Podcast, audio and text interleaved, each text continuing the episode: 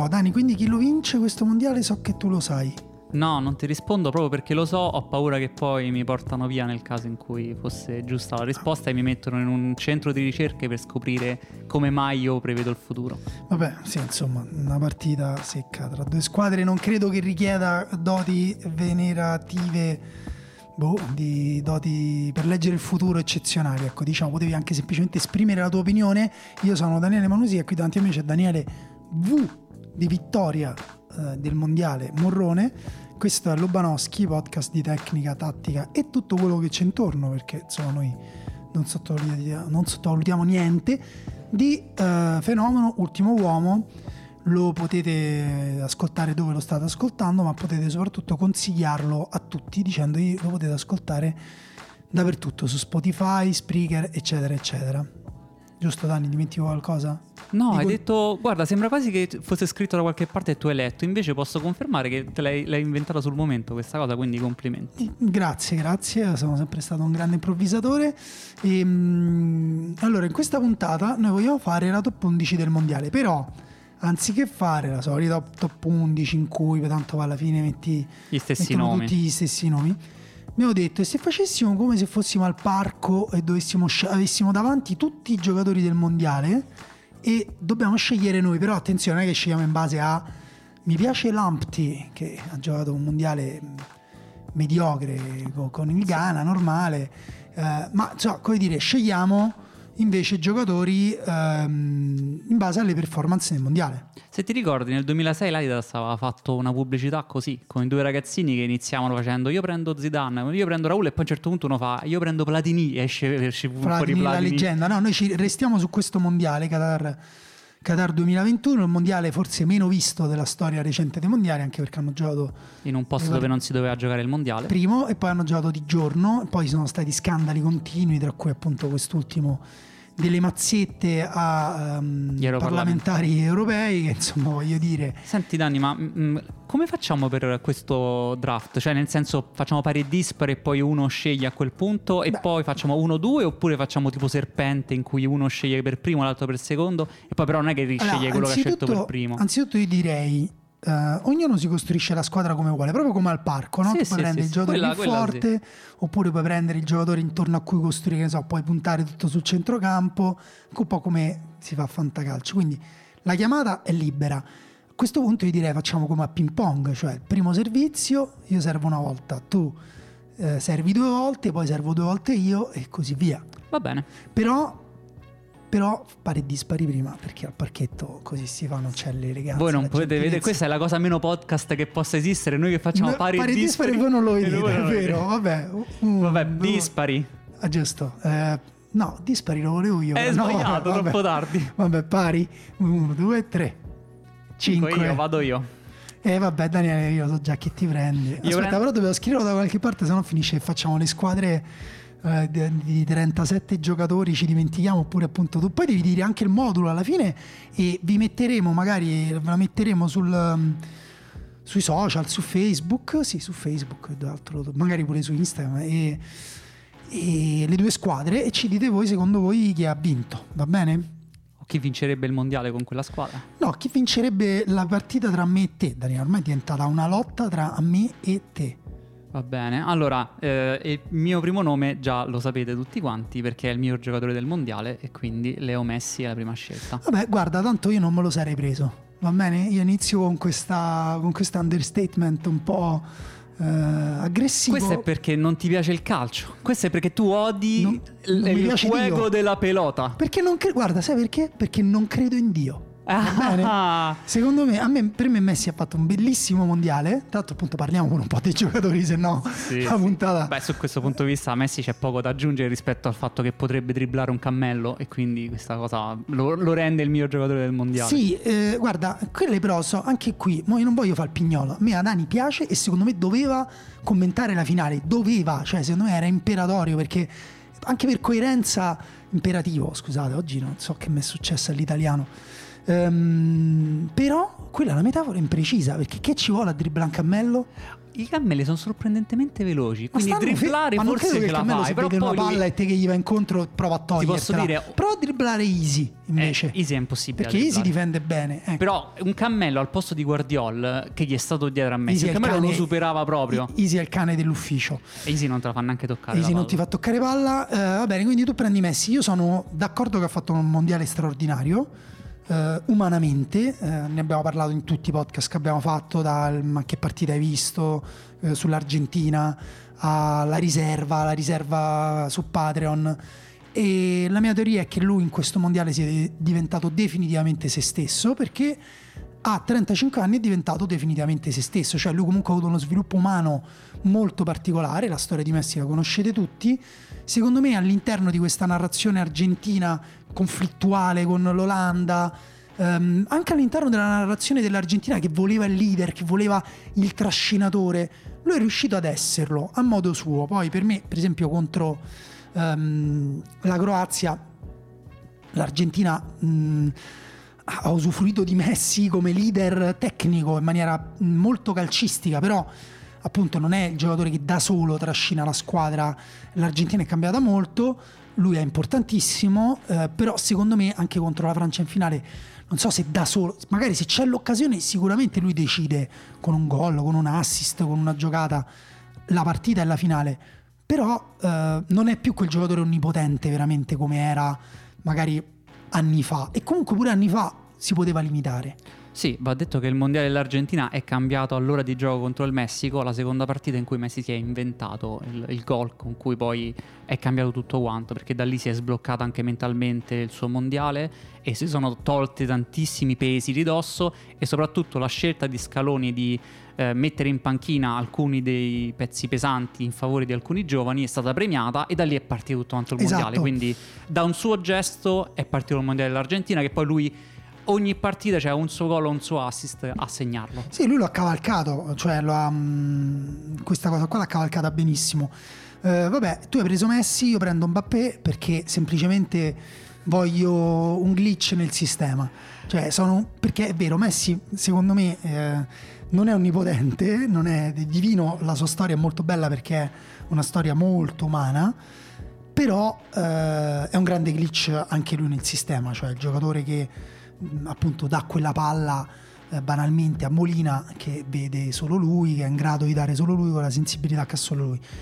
Per me però vale lo stesso discorso per Mbappé, giocatore che eh, non gioca, che tocca pochi palloni importanti, però quando lo tocca e fa la sua cosa, se gli lasci mezzo metro, anche se lui se lo riesce a prendere, poi ti fa la cosa devastante, devastante anche indirettamente, che appunto causa gol per, semplice, eh, per la semplice entropia, per il caos che lui ti genera in area, per quanti giocatori attira su di sé che liberano altri giocatori, ma anche per quanto è magnetico con lo sguardo, per quanto distrae, eh, cattura l'attenzione, sposta veramente il calcio su un piano talmente individuale ehm, che appunto è- me- mette in difficoltà tutte le certezze delle difese e non lo vedo fare a nessun altro giocatore, quindi tra scegliere un grande attaccante o un giocatore eh, appunto di questo tipo che mi tengo come carta che possa accendere la partita, riprenderla in qualsiasi momento, mi prendo lui.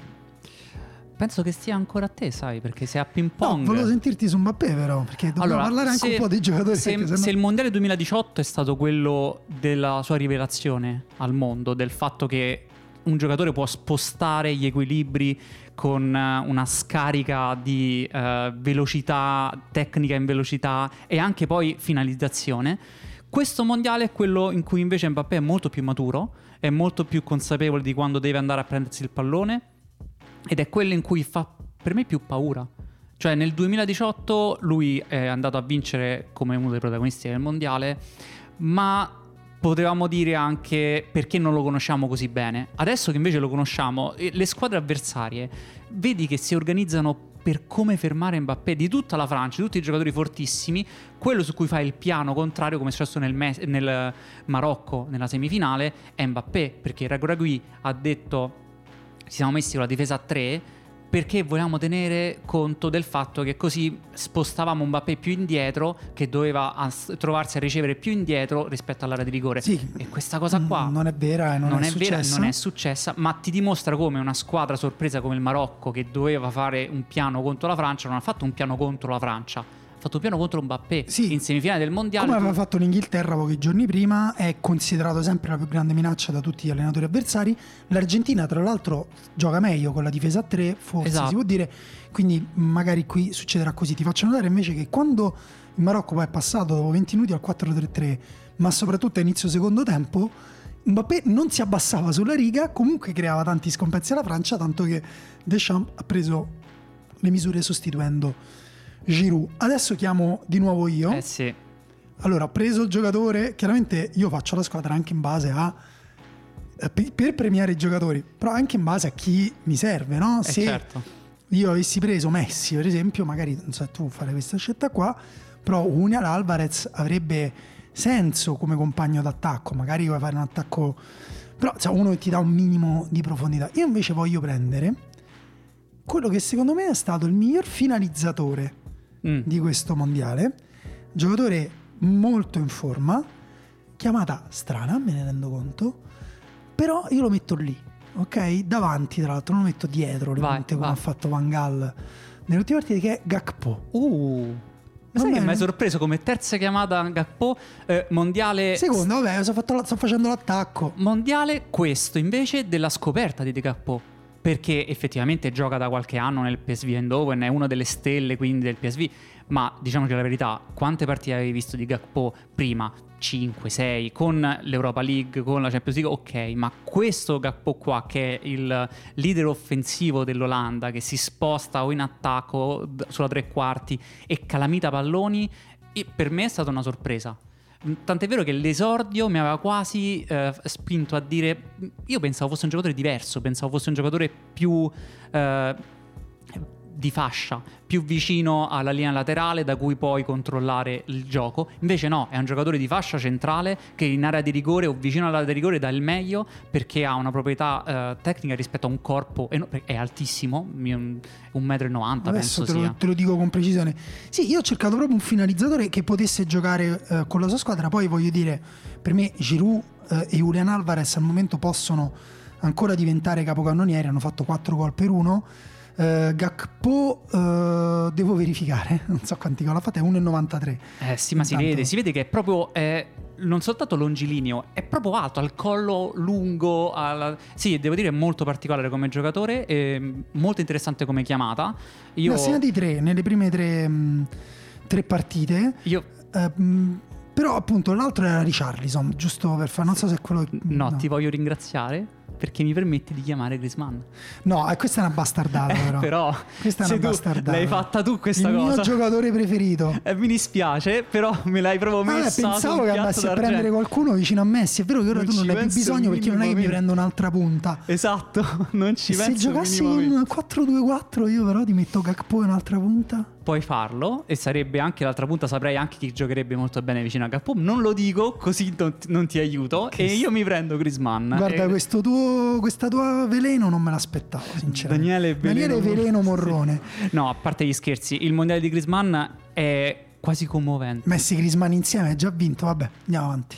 Io, tu hai scritto un bellissimo pezzo su, su Griezmann, sull'ultimo uomo, in cui hai raccontato il fatto che sia soltanto l'ultima versione dell'evoluzione nella sua carriera, perché lui ha attraversato tantissime fasi ed è un giocatore che si è reinventato anche eh, in rapporto a cosa serviva alla squadra, più che al fatto che lui stesse meglio o peggio atleticamente.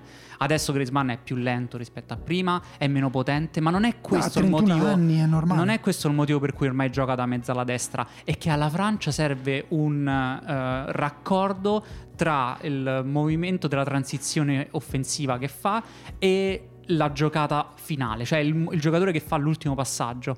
E Griezmann, partendo più indietro, partendo quasi da mezzala, è il giocatore perfetto per questa cosa. Anche perché, ricordiamo, Mancino sul mezzo spazio di destra, Bappé destro sulla fascia sinistra, si raccorda perfettamente per essere indifendibile. Sì, tra l'altro appunto questo è il principale cambio rispetto al 2018, no? in cui Sì. se guardi eh, i giocatori sono gli stessi, a parte Dembélé che è finito in panchina nel, mm, nel 2018 quando appunto è passato al 4-3-3 e giocavano Matuidi, eh, Kanté e eh, Pogba. Eh, quindi aveva, come dire, Pogba, eh, Griezmann ha preso posto di... Boh, di Matuidi? Sì, di Matuidi, diciamo. Però in realtà, come ha twittato, no, ha fatto una storia su Instagram, Pogba ha scritto Griezmann Kanté, perché sue, le sue partite difensive sono impressionanti, sorprendenti, quindi è un giocatore totale in questo mondiale, però appunto nel 2018 lui nel tridente giocava a sinistra, quindi anche se veniva incontro comunque era dalla parte opposta, invece a destra effettivamente ha un, um, un'apertura a 360 gradi, sta giocando benissimo, un'intelligenza incredibile, oltretutto anche un giocatore eh, importante in fase offensiva, perché appunto quello che si sta notando di più, di cui si sta parlando di più, è la fase ehm, difensiva, perché magari molti non se l'aspettavano, anche se lui è un giocatore di grande pressione, anche quando giocava seconda punta era un giocatore di grandissima pressione ehm, e anche di grande applicazione difensiva, cioè uno che nel pressing poi insegue anche all'indietro e, e non è uno che toglie la gamba, è molto forte di, di testa per essere basso anche contro... Ehm, il Marocco è andato a prendere una palla di testa nel secondo tempo, ha fatto una sponda di testa contro Yamik che è alto 1,90 m l'ha presa lui. Ti dirò di più, secondo me è il miglior colpitore di testa sotto il 1,75 m che c'è al mondo. Perché dal punto sì, di vista tecnico è molto strano andare a creare una lista di giocatori forti di testa sotto il 1,75 m. Però pensaci, Però... qual è il giocatore alto 1,72 m come Grisman che la va a prendere nel momento giusto e tecnicamente la mette dove la vuole mettere? Ma pochissimi. Infatti lui di testa ha segnato parecchi gol. Mi viene in mente Lisandro Martinez, forse potrebbe essere un giocatore... Mh, mm, Però lui mi penso sia 1,78 m, penso sia è un po' più, più alto sì, già. Sì, più alto. Va bene, comunque appunto Griezmann è uno di quelli che ha creato più, più assist, eh, più, più, mm, più, XG diciamo nel, nel, mondiale e più occasioni, soprattutto occasioni da gol. Anche se appunto ad esempio in mezzo quando, si, quando ci sono sempre queste cose va sempre ricordato l'occasione che, un'occasione che ha creato è una palla per Ciomeni all'indietro da 30 sì, metri, esatto. Ciomeni che fa quel gol pazzesco con l'Inghilterra Gol pazzesco, colpa di Pickford, non è importante, eh, gol comunque pazzesco. Quindi tocca di nuovo a te, Dani. Vinicius. Ah, però mondiale, come dire, ti aspettavi un mondiale superiore così? Perché lui ma Vai, lui ha, ha, giocato comunque eh, quattro partite e probabilmente la partita contro la Croazia è stata la sua peggiore, ma era diciamo la versione minore di Mbappé, cioè qual è il giocatore su cui tu hai la sicurezza che devi fare un piano difensivo in questo mondiale? Sicuramente Messi, poi Mbappé e poi metto Vinicius. Cioè le squadre avversarie hanno la Croazia ha pensato per tutta la partita a come organizzarsi dal punto di vista della difesa posizionale contro Vinicius, perché se prende palla Vinicius con spazio va in area di rigore e crea un gol. Questa cosa per me rimane comunque per pochi. Va bene, e allora tu mi hai fregato il mm, creatore di gioco, diciamo Griezmann, eh, e io devo correre immediatamente ai ripari. E quindi prendo un'altra grande gloria che ha fatto un grandissimo mondiale, che è Modric. Eh, sì, sì, Perché semplicemente non, dire, non, non posso, però ha fatto un grande mondiale all'altezza di quello del 2018 in cose più piccole, però. Nel senso eh, è diventato un giocatore da dettagli, almeno in questo mondiale è stato un giocatore più da dettagli, anche per come giocava la sua squadra, cioè una squadra che ha costruito pochissimo, che ha attaccato pochissimo, ehm, che ha vissuto di momenti di adrenalina, di, però lui è sempre stato il suo organizzatore, giocato a tutto campo con una qualità pazzesca e è stato meraviglioso vederlo, mi dispiace perché questo sarà credo, anzi sì, 100% il suo ultimo mondiale però è ancora quel giocatore lì e secondo me fa ancora la differenza e quindi lo, lo premio. Sì, sì, se non ti avessi detto prima di una partita Modric ha 37 anni, tu non mi diresti sì, uh, chiaramente Modric ha 37 anni. Quando lo vedi giocare una trentina massimo, è un giocatore che sta fisicamente perfetto. In semifinale, se ti ricordi, ha fatto per almeno un paio di volte, si è passata la palla dall'altra parte del giocatore e poi l'ha andata a riprendere con uno scatto ulteriore che a 37 anni non è una cosa umana. No, atleticamente sta ancora benino. E questa cosa, unita alla sua supremazia tecnica, ha permesso alla Croazia di avere il, probabilmente il centrocampo più interessante di questo mondiale. Non so se il migliore, ma il più interessante perché fermava le partite, controllava le partite con eh, le rotazioni e con i passaggi. E questa cosa senza i movimenti che fa Modric per andarsi a prendere il pallone e poi cosa fa quando riceve il pallone, non lo puoi fare. La tua chiamata doveva essere la mia, io però mi sono devo ammettere, spinto per un attaccante. Ho sbagliato perché Modric è probabilmente Vabbè, uno dei che facevi Modric, Griezmann, poi che vuoi tutta... 100% possesso palla. Bello, sai, mi Vabbè, conosci. Sì, ma di giocatori forti ce ne sono anche altri. Eh. Vediamo, vediamo. Comunque vediamo. contendere la palla. Io come quarta mia chiamata eh, prendo il giocatore rivelazione assoluta, indiscutibile del mondiale, ma anche giocatore che secondo me, cioè non vedo perché non dovrebbe funzionare ad alto livello, trasportato dall'Angers al Real Madrid, che ne so, che è eh, Azedin Unai del Marocco che mm, guarda mi fa sorridere l'idea cioè per me starà in tutte le top 11 sì. però mi, mi, mi, fa ridere l'idea di immaginare come si potrebbe associare con Modric eh sì, cioè come potrebbero giocare insieme? Perché questa sua capacità di correre a tutto campo che lui è uno dei giocatori con la più grande resistenza e dice tra l'altro che è da sempre così aerobica e di, si sposta infatti da sinistra finisce a destra de, anzi più che altro da destra finisce a sinistra. Però anche quando ha giocato a sinistra all'inizio della partita con la Francia finiva comunque a destra. E soprattutto le sue corse davanti al giocatore in possesso palla nella zona dove va a creare superiorità è un giocatore meraviglioso con una tecnica per gestire la palla nello stretto a pochi tocchi o più tocchi eh, in movimento smarcandosi andando in conduzione insomma ha quasi tutto gli manca dalla tre quarti in su la rifinitura ma io là ho Mbappé e Gakpo quindi insomma come dire posso chiedergli semplicemente di fare volume di gioco, che è la cosa che fa meglio. La grande sorpresa del mondiale, dici bene, è...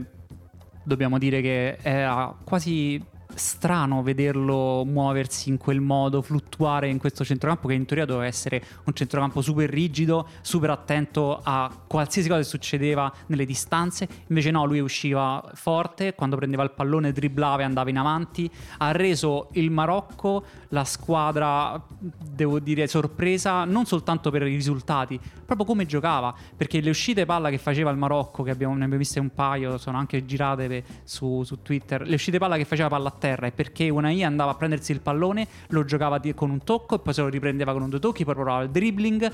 È un giocatore posso capire perché adesso si spenderanno 40-50 milioni per lui. Era strano che si trovasse in quella zona della ah, C'è sempre la regola per, per, cui non, non, non, bisogna scommettere più di tanto sui giocatori che esplodono in un torneo internazionale, perché è vero che il contesto è diverso, ci sono più spazi, è più facile eh, avere un, un'incidenza tattica in molte partite, anche contro la Francia, anche se lì secondo me ha mostrato un'intelligenza particolare perché riusciva a portarsi via Fofana da tirare Teo Hernandez, mm-hmm. eh, a passargli dietro, con un'intelligenza che secondo me anche in sistemi tattici più elaborati eh, può comunque essere un jolly, può essere un giocatore difficile da, da, da contenere eh, nei, nei, suoi smarcamenti e nel suo volume di gioco. Ripeto, sono le due cose secondo me migliori oltre alla gestione del pallone con una tecnica veramente a livelli di...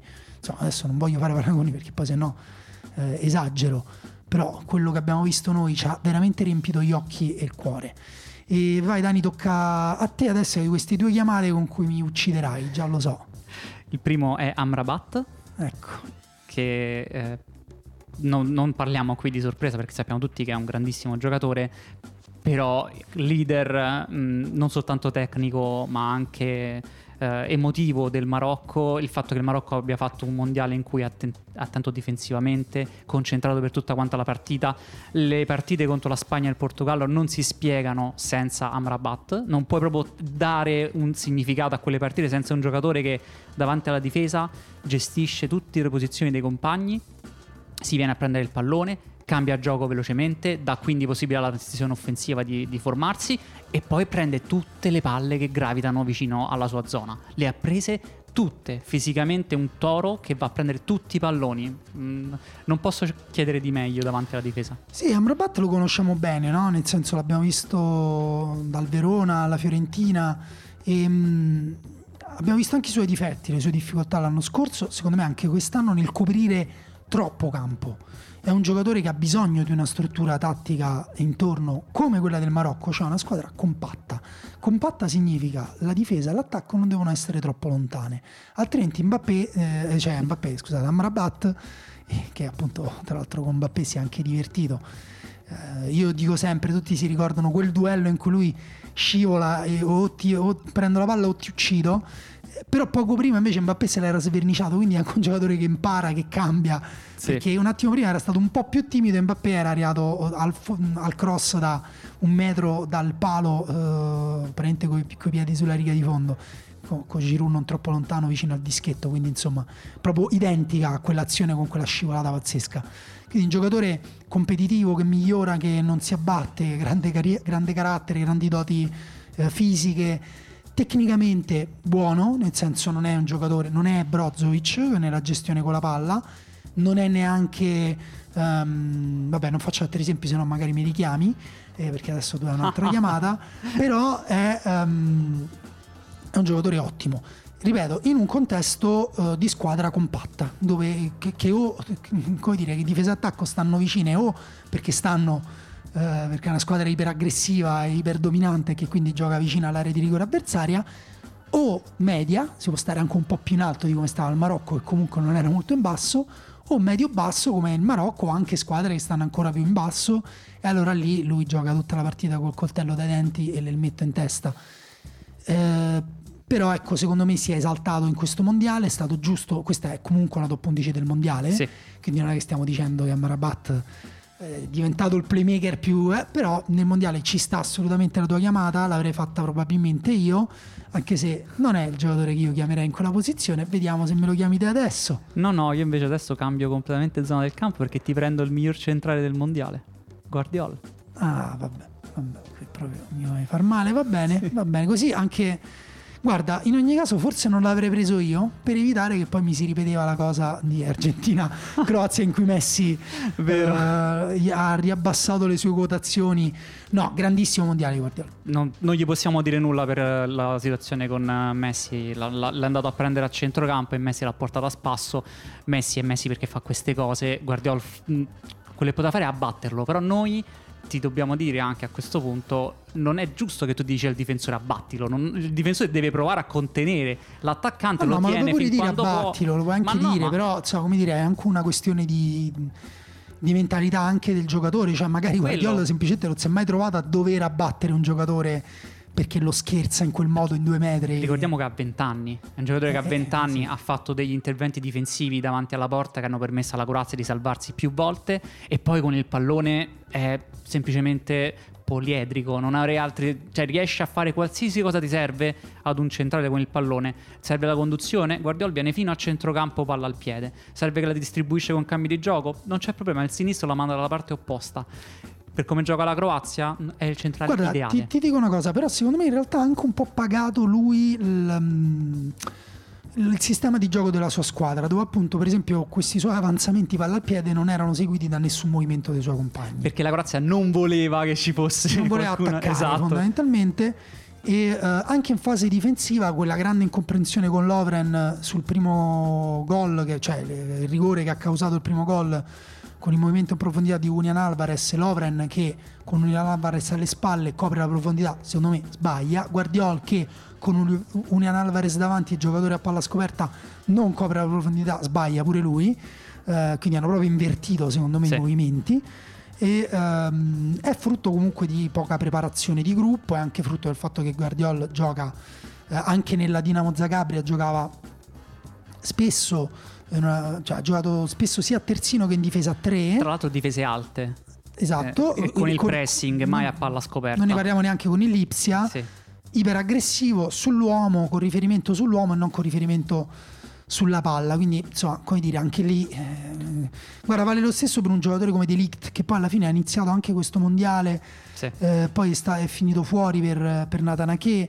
Um, è andato via dalla Juventus che sembrava essersi ridimensionato al Bayern Monaco ha trovato invece una dimensione in questi primi mesi a tutto tondo mm, lo vedremo meglio questa fase finale di stagione in cui il Bayern giocherà anche in Champions League partite importanti e Dirict giocherà quelle partite con un altro difensore Per cui, vabbè, basta fare nomi di difensori perché sennò qua poi...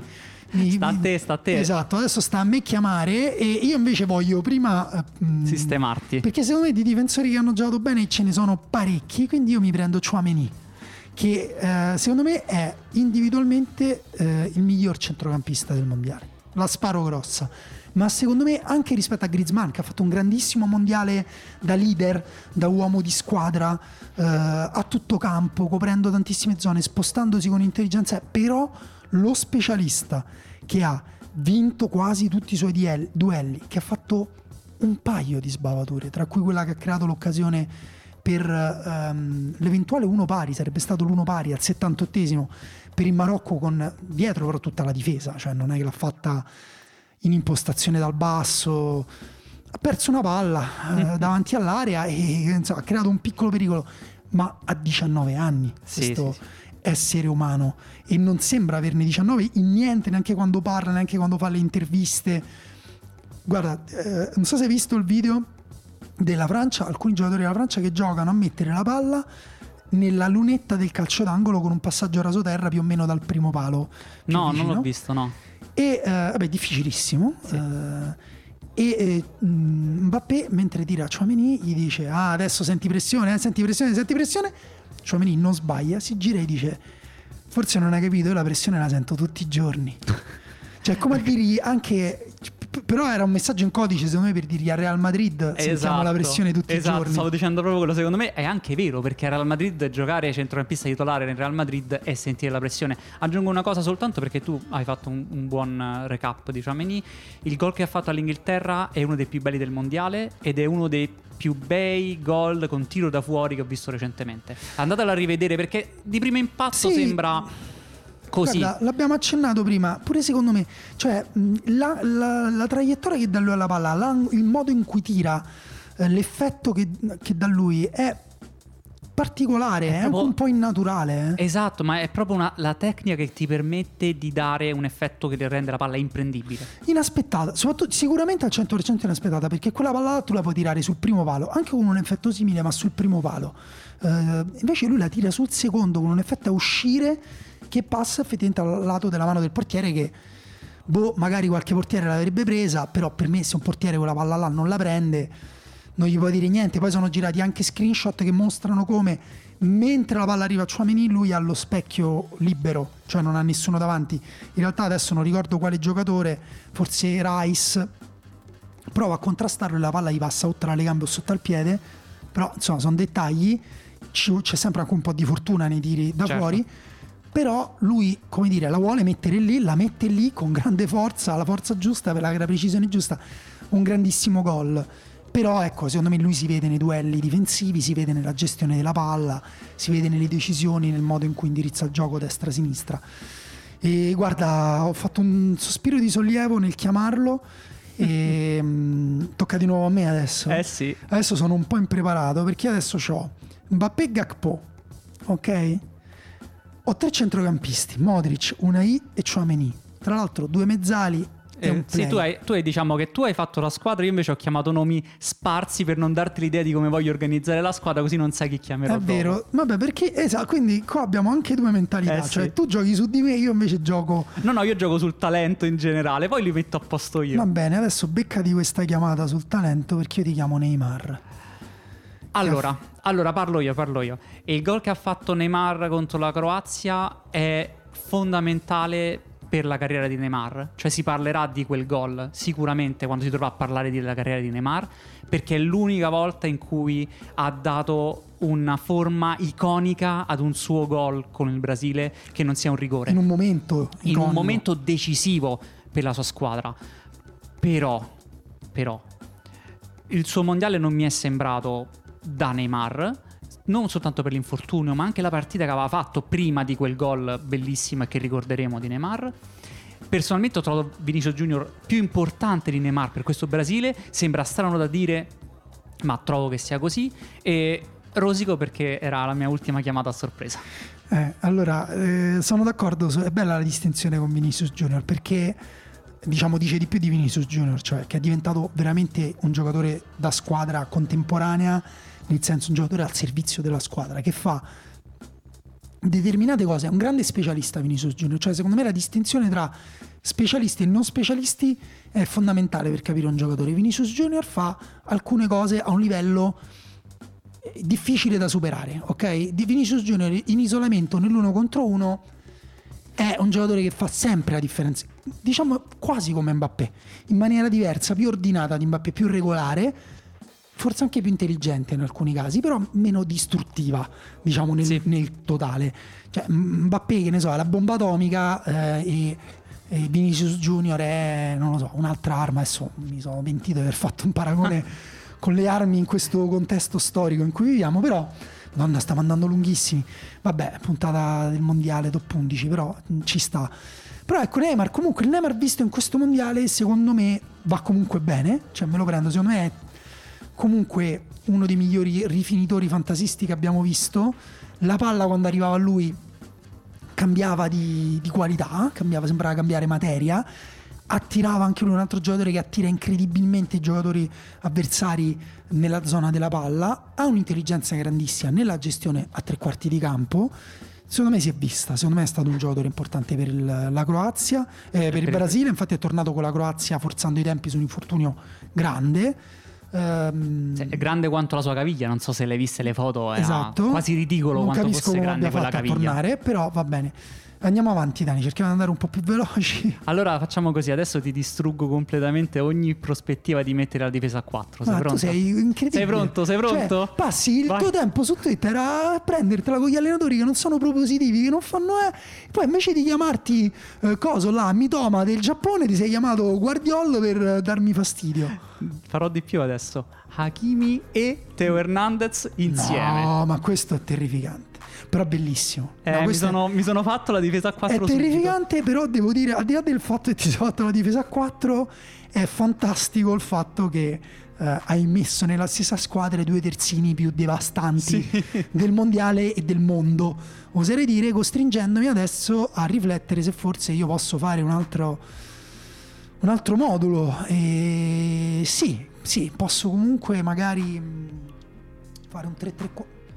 Che è successo? Non mi sento più. Ho forse toccato un cavo. Ok, scusate, paura passata. eh, abbiamo fatto le prove tecniche del caso per vedere se mi sentivo ancora oppure no. Di la verità, hai fatto tutta questa pausa perché ti serviva il pensare. momento per pensare. Adesso hai visto sui vari siti internet quali sono le formazioni che puoi schierare. Dani, tu sei davanti a me, quindi se dici questa cosa magari qualcuno ti crede pure.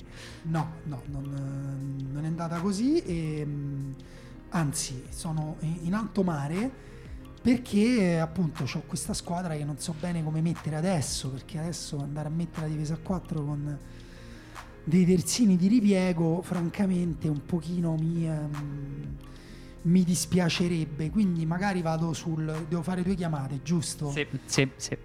Quindi magari io continuo a sentirti molto più forte di me. Però parla un pochino, Dani, scusa. Devi fare due chiamate in questo po' un giocatore che momento. potrei. No, secondo me mi si è abbassato. Un giocatore che potresti il coso. prendere se vuoi, secondo me andrebbe molto bene per Allora. la tua squadra. Non te lo dico perché poi a quel Non me lo punto... dici. eh. Chiedo scusa se mi avete sentito più basso a un certo punto. Adesso sarei- dov- dovrei essere tornato a posto. Non so cosa ho toccato senza accorgermene. ehm, però stranissimo. Però andiamo avanti. Allora, quindi adesso prendo. eh, prenderò due eh, difensori. Per forza centrali. sei stato, sì, sei stato obbligato quasi. Eh sì, sì, sono stato obbligato, eh, anche se va detto che questo non è proprio il mondiale dei difensori centrali, perché appunto abbiamo parlato di Guardiol, che eh, appunto anche lui ha avuto i suoi momenti di grande eh, difficoltà. Eh, se vai a guardare mh, tutte le squadre hanno avuto eh, momenti in cui eh, difensivamente parlando non sono state, non hanno mostrato particolare solidità, tranne forse appunto la Croazia, eh, esclusa la singola partita. Ehm, però ecco, io prendo eh, Ruben Diaz come primo, che ha fatto un mondiale un po' interlocutorio, quasi tutto con la palla tra i piedi, perché il Portogallo Sì. è uscito senza mai affrontare una squadra eh, che potesse metterlo veramente in eh, difficoltà. E, mm, e- e lui comunque ha giocato, ha giocato bene. cioè nel senso ha giocato bene, è stato nei duelli è sempre stato uscito vincitore. Ha fatto quello che serviva al Portogallo dal punto di vista difensivo, ovvero sicurezza con il pallone e poi non perdere i duelli individuali. Esatto. E, e, poi non so se andare su. Vabbè, i terzini te li hai già presi, quindi li potrò anche chiamare per ultimi. Non credo che tu andrai a prendere un altro terzino per darmi fastidio. E, però a te in realtà manca il centrale difensivo. E chi, chi potresti chiamare te? Che, ti, che, statistiche ti sarai andato a guardare? Sei andato a guardare te che le intercetti? No, non credo, perché comunque pure lì non è che c'è stata grandissima. Guarda, io mi prendo io un altro centrale difensivo francese. Ah, lo, lo so e non è quello che state pensando. Perché? Chi stanno, stanno pensando? Loro stanno pensando probabilmente a ecco, si sarà andato a prendere quello che ha giocato benissimo la semifinale al posto di quell'altro. Invece, secondo me, te sei uscito completamente da questa cosa e hai preso quello più forte. Dei due? No, Il quello terzo. più Esatto. Infatti io prendo Varan. Eccolo qua, sì. Perché ha fatto, secondo me, mh, secondo me sia Upamecano che Conate hanno fatto secondo me un po' superiore con Ate. Allora, diciamo, eh, il titolare era Upamecano, però quando abbiamo visto giocare con Ate è sembrato più sicuro con Ate, più maturo come difensore. Upamecano è più aggressivo, esce forse pure troppo dalla, dalla sua zona di competenze, è stato anche messo a volte in difficoltà. Invece con Ate è sembrato più sicuro in area di rigore, però adesso parlami di Varane. Sì, mh, appunto io mh, Varane è un giocatore che non, non stravedo per lui, in termini assoluti, ripeto. E, mh, è un giocatore che anche quando era proprio al top nei duelli individuali in area di rigore peccava, sempre, se l'è sempre cavata con la tecnica, cioè lui è un difensore esclusivamente tecnico. Secondo me i giocatori devono essere, i difensori devono essere centrali, devono essere sia tecnici sia devono sapersi sporcare le mani con eh, il fisico, con le braccia, col contatto, spostando gli avversari. Lui invece è sempre troppo pulito. E ehm, il che può portare magari anche, manca ancora una partita importante, ad essere negativo per la propria squadra con una piccola sbavatura, con un duello, un colpo di testa in cui lui magari è saltato vicino a un giocatore che è saltato più alto o, o gli ha preso il tempo e invece magari un altro difensore lo sposta, lo porta da un'altra parte tipo con te. Però devo dire, mi tolgo il cappello di fronte al mondiale in cui non ha sbagliato niente, anzi è autore di un intervento decisivo in- proprio contro il Marocco su El Nesiri, su un bel cross di Bufal, in scivolata, non è scontato. E mh, appunto tanto quanto Conate che però ha fatto solo quella partita molto bella, Upamecano ha, è andato in difficoltà con Harry Kane, vabbè, uno dei più grandi attaccanti che posso ancora prendere del, del mondiale. Hai visto la faccia che ho Eh, fatto quando hai detto Harry Kane, vero? Esatto, quindi non ci pensare. Posso ancora passare al. mm, Non diciamo, non diciamo, però hai visto la 3, faccia che ho 3, fatto. Diciamo 4. che hai visto la faccia che ho fatto, va bene. E però certo poi 3-3-4 che mi mette a tutta fascia Mbappé, vabbè. E, mm, no, io credo che dovrò fare per forza 4-3-3 a questo punto andare a prendere due terzini di serva. Grazie Daniele che hai rovinato anche la puntata di, di, di Lobanowski.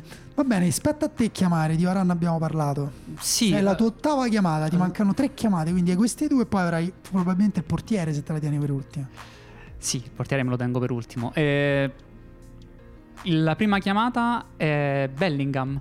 Bello, bellissimo. Perché la mezzala sinistra della mia squadra è probabilmente quello che ha giocato meglio nel mezzo spazio di sinistra in questo mondiale. Forse il miglior giocatore della partita contro la Francia dal punto di vista dell'Inghilterra. Sicuramente il mondiale in cui si è visto quanto ha un controllo tecnico sulla partita, quanto riesce con il fisico, ma anche a quel punto con la tecnica, a dare un senso a qualsiasi azione che faccia. Non sembra vero che ha 19 anni, perché il mondiale che ha fatto non è da 19enne.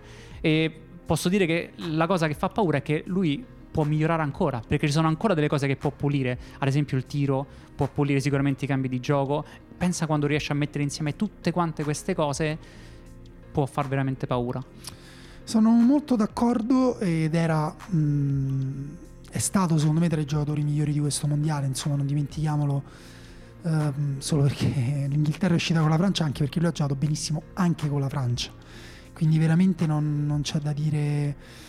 Non c'è da dire proprio nulla, secondo me, al, mh, al mondiale di, di Bellingham, anche lui giovanissimo e anche lui appunto mezzala perfetta secondo me la cosa che cioè sono diversi, potrebbero anche giocare insieme con Chouameni perché la cosa che lui diversa è la proiezione verso la tre quarti avversaria. Cioè lui è comunque una minaccia costante alla tre quarti avversaria, sia per fare gol sia per fare la rifinitura. È proprio un uomo, ci arriva bene, tiene bene palla, la gestisce bene, quindi è proprio totale. Secondo me è un centrocampista veramente, veramente totale e mm, come dire, non, non, non vedo non vedo punti deboli possibili che in futuro potrebbero, potrebbero farci rimangiare le nostre parole perché tecnicamente è un fenomeno, atleticamente è incredibile. Quindi. Deve semplicemente alzare il livello della competizione in cui si trova perché il Borussia Dortmund, in questo momento lui è il miglior giocatore del Borussia Dortmund, gli sta un po' stretta la Bundesliga e il Borussia Dortmund in questo momento secondo me. Lui ha bisogno di giocare con compagni più forti in un campionato ancora più forte e questa cosa lo farà crescere sicuramente di più. Va bene, vai, dimmi te chi altro mm, cerchi. Adesso faccio una chiamata che eh, forse può sembrare strana, però se ci pensate è così. Io prendo Kudus del Ghana. Kudus del Ghana. Se ti ricordi Bello. nei gironi, qual è il giocatore no, che vero, ha provato ogni partita a fare qualcosa di diverso per tirare sulla sto, sua squadra? Sto cercando di capire come, come giochi te, quindi Amrabat, Griezmann, Bellingham, Messi, eh, Vinicius Junior Kudus. Esatto. Però quindi Kudus non al centro perché col Ghana ha fatto benissimo da, mh, mm, da centrale. Me- no, da mezzala. E può giocare anche su, ha giocato anche sulla eh, fascia momenti della partita. Che sono Griezmann, Bellingham e Amrabat. E, e Kudus può giocare alto a destra. Ok, quindi Griezmann e Kudus nella stessa zona di campo e Messi falso 9 Messi falso 9 e Vinicius. Junior a vabbè poi ce la Questa poi, poi te la spiego poi dopo. È un po' un casino hai fatto una squadra davanti hai fatto un po' un casino io te lo dico eh. però è vero che Kudus è stato un giocatore ha segnato eh, tre gol in questo, questo, mondiale e in area di rigore ha fatto vedere di avere una determinazione che poi ti permette di segnare gol in qualsiasi momento sporchi di testa tirando. Ha sorpreso molto perché um, è passato appunto dal giocare falso attaccante 9 sì. con, con, con, l'Ajax, falso 9, ovvero no, insomma, numero A volte 9. anche proprio attaccante, con la, esatto. proprio anche che cerca la profondità e questa cosa mi potrebbe far metterlo lì, volendo. Esatto, con l'Ajax invece qui a giocare mezzala. Tra l'altro secondo me ha giocato anche un po' trequartista, cioè mezzala comunque L- di possesso libero. e eh, di rifinitura, cioè che poi diventa numero 10 in corsa e ha giocato molto molto bene. Quindi secondo me mh, appunto interessante e um, bella chiamata ti manca una chiamata di campo per sistemare. Ti ricordo che è un solo di- difensore centrale. Sta a te però perché ho chiamato Bellingham e Kudus. Quindi ah, adesso sta a Bellingham e Kudus. Quindi sì. io potrei chiamarti un altro difensore centrale. Sì, ma non mi chiami quello che ho in mente io, spero. Non, di- non, non do nessuna. Non dai nessun indizio. No, no, no. Allora, io no, io chiamo Walker perché a me serve un terzino eh sì. destro. Era quello che chiamavi te? No.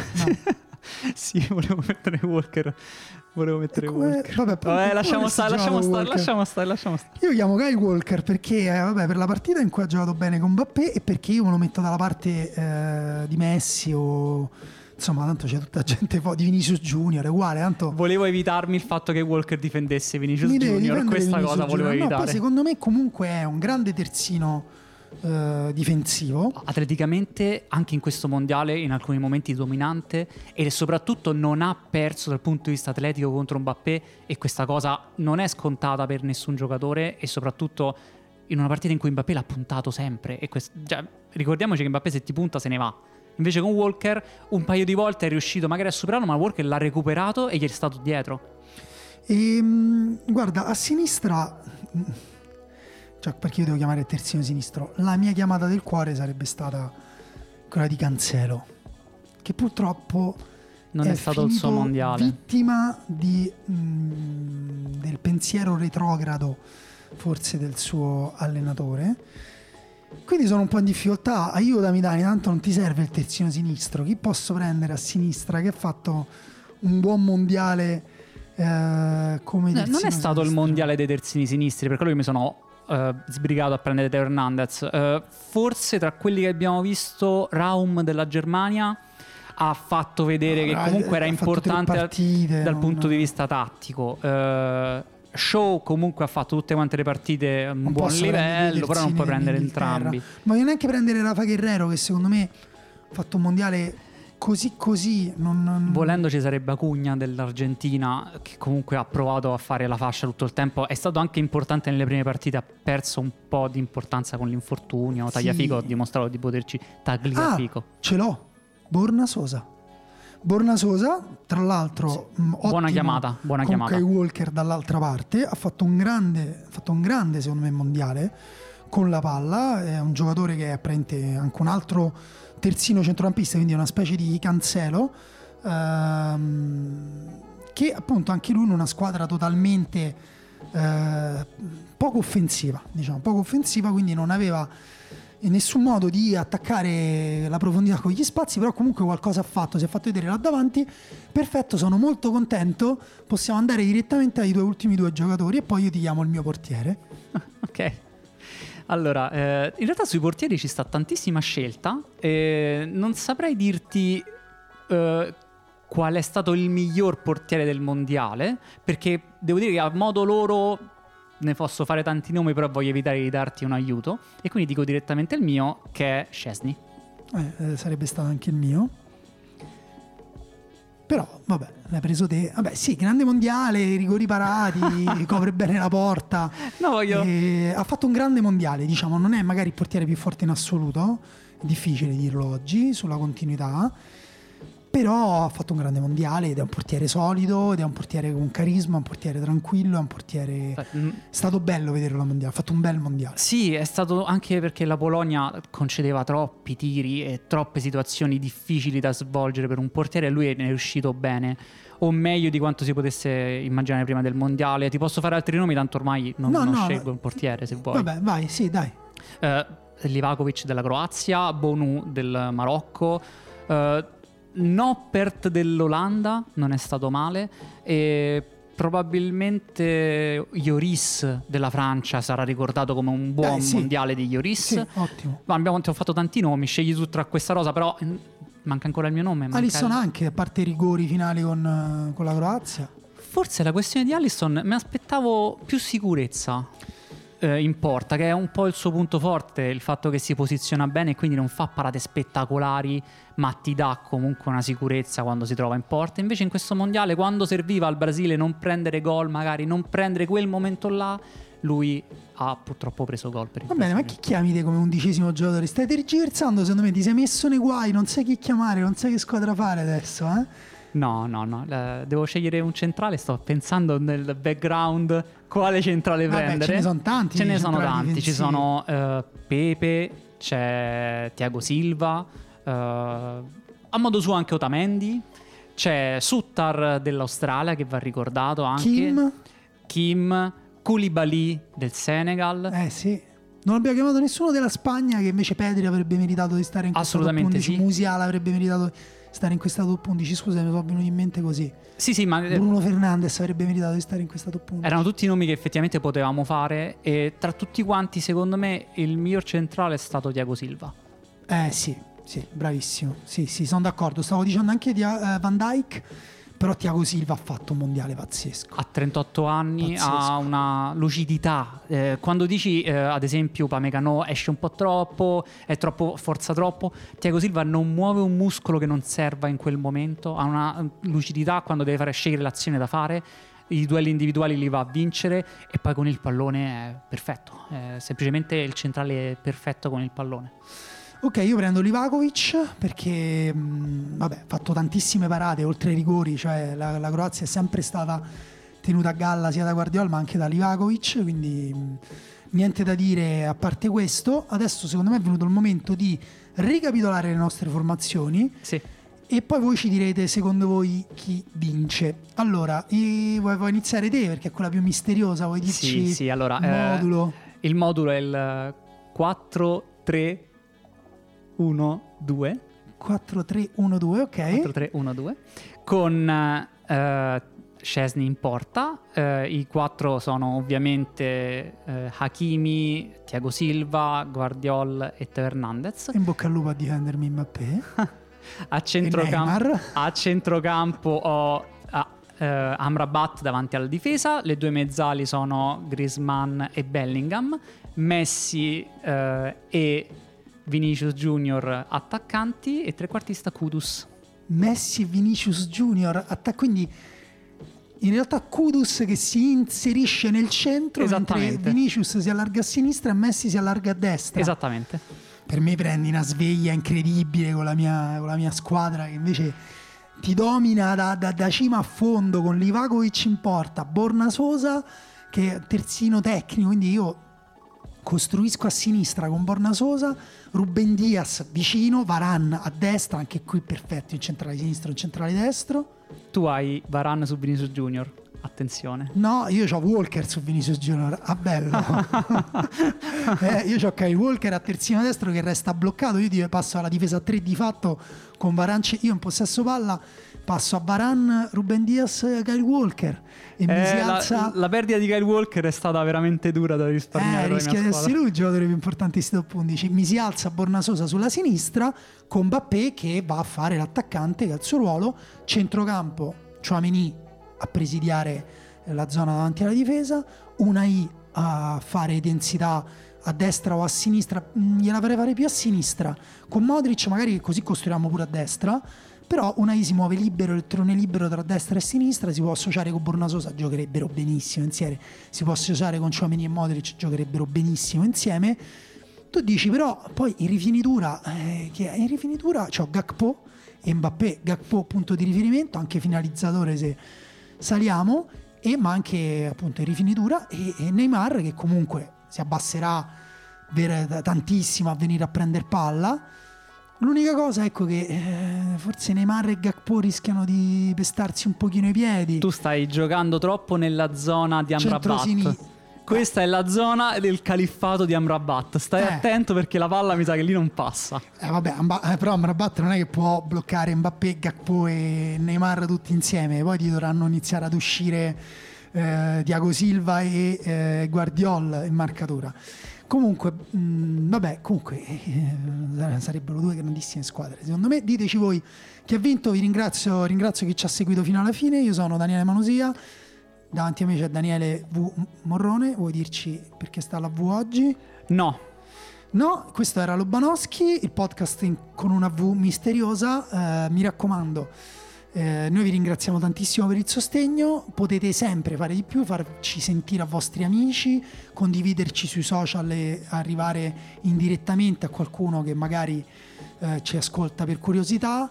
Eh, potete divertirvi a commentare anche le nostre top 11, potete parlare dell'ultimo uomo, regalare abbonamenti, condividere ab- la questione degli abbonamenti, lottare per noi insieme a noi e qua ci vorrebbe la voce di Adani per slanciarsi fino alla fine, invece io mi limito a salutarvi e a dirvi buona finale del mondiale e ci risentiamo presto. ciao. Ciao.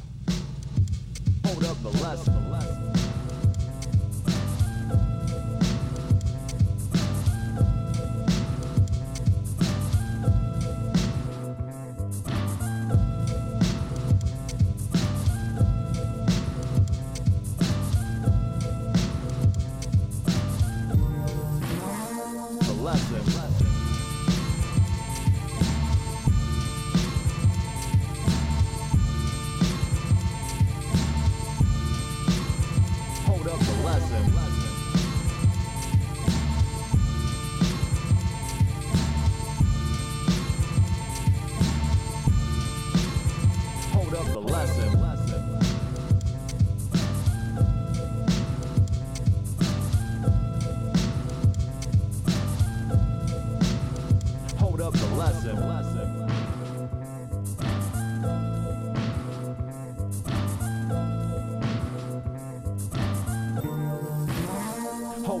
Less him. Less him. Him.